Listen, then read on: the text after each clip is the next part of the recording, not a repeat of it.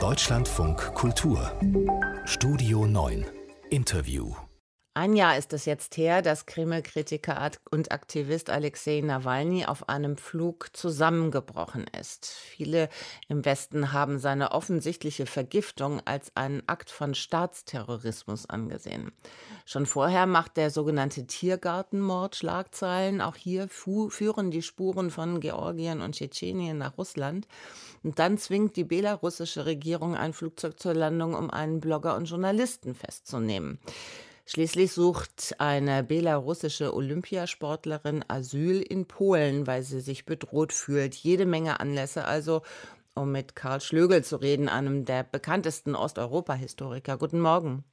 Guten Morgen, Frau Wilking.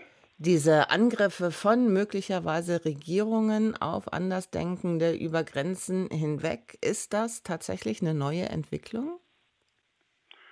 Ja, ich glaube, dass Sie etwas aussagen über die Angst äh, der Herrschenden, äh, dass sie die Kontrolle äh, verlieren und äh, dass sie gucken, wie man ganz gezielt äh, Personen oder Herde von Unruhe, von Opposition ausschalten kann und äh, eine Stimmung des Entsetzens, des Schreckens verbreitet. Und das ist ja der eigentliche Wortsinn von Terror, äh, einen Schrecken zu verbreiten, damit äh, die Leute stillhalten.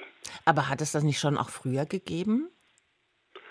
Ja, natürlich. Und äh, ich glaube insbesondere die osteuropäische Geschichte, die Geschichte Russlands, der Sowjetunion, ist ja über weite Strecken eine Gewaltgeschichte. Das fängt an mit der russischen Revolution, die ja nicht nur eine Revolution und Befreiung war, sondern die Etablierung eines permanenten Ausnahmezustandes und entsprechender Organe. Also bereits Ende 1917 wurde die Tscheka gegründet als ein Instrument zur Niederhaltung der Konterrevolution, wie es hieß. Und diese Einrichtung ist ja dann über die Jahrzehnte äh, bis auf den heutigen Tag äh, äh in Arbeit, hat weitergearbeitet unter verschiedenen Namen.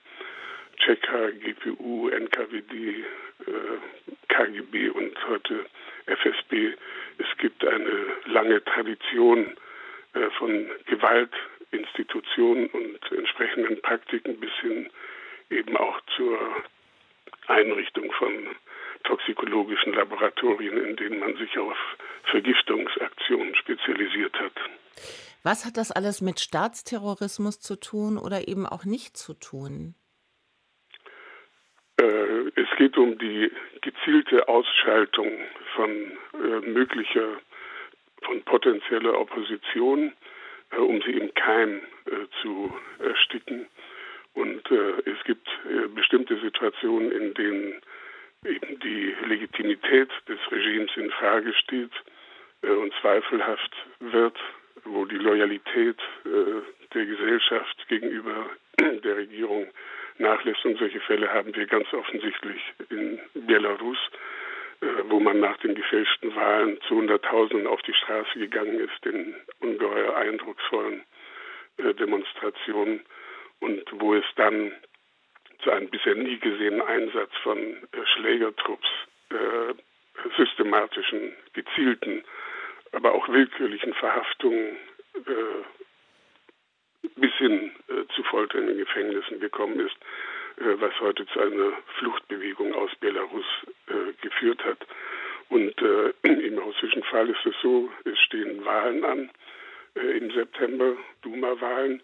Und alles deutet darauf hin, dass seit dem letzten Jahr alles getan wurde, um das Feld zu bereinigen, um keine Alternative überhaupt nur auf die Bühne kommen zu lassen. Also ein Feld wurde abgeräumt und insofern geht es nicht nur um ein Individuum Nawalny, äh, sondern es geht um die Bereinigung der ganzen Szene, um das Regime Putin äh, reibungslos äh, durchzusetzen. Wir schauen ja vor allem nach Osteuropa oder auch in ihre arabische Region. Würde es helfen, auch mal vor der Haustür des Westens zu kehren? Stichwort Snowden, Stichwort Osama bin Laden? Äh, ja, das muss man auch, äh, zumal die Kritik äh, am Westen ja immer lautet, ihr mit eurer Doppelmoral, ihr kritisiert uns wegen Gewalttätigkeit, ihr habt selber Dreck am Stecken, Guantanamo und so weiter. Ich glaube aber, dass es doch äh, etwas ganz anderes ist äh, in einem Fall, äh, wo man einen äh, Organisator eines Massenmordes, wie im Fall Osama bin Laden, ausfindig macht und tötet. da ging es in der Tat um einen Krieg gegen den Terror und gegen Organisatoren eines beispiellosen Massenmordes. Und ich finde, dass wenn man die, die Einsätze von Omon äh, in den Straßen von Moskau und Petersburg und die äh, Maßnahmen von, äh, zur Inhaftierung von äh, äh, Nawalny und des, äh, der Stiftung des Kampfs gegen die Korruption in den letzten Wochen vergleicht, das auf eine gleiche Stufe zu stellen. Also Nawalny als Extremist, als Terrorist, das gleichzusetzen mit einem Massenmörder, wie Bin Laden.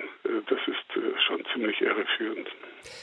Aber dieser War on Terror, ähm, das ist doch auch so was gewesen wie eine globale Rechtfertigung nach den Anschlägen vom 11. September.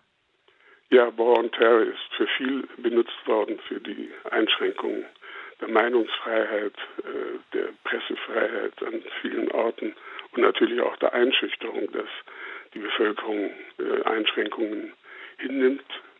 Das gilt ja nicht nur für War und Terror, das gilt in gewisser Weise auch für das Pandemie-Regime, dass man unter dem Druck äh, solcher Verhältnisse alles Mögliche äh, durchziehen kann.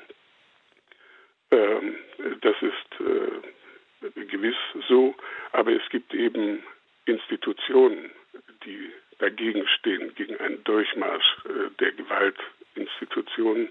Es gibt eben nach wie vor die Unabhängigkeit der Presse. Es gibt äh, Gerichte. Äh, es werden Menschenrechtsverletzungen öffentlich verhandelt. Das ist alles im russischen und im belarussischen Fall eben nicht so. Was ist Staatsterrorismus und was nicht? Anja, nach dem Giftanschlag auf Kreml-Kritiker Alexei Nawalny habe ich darüber gesprochen mit Osteuropa-Historiker Karl Schlögel. Ganz herzlichen Dank fürs Gespräch hier in Deutschland von Kultur. Ich danke Ihnen.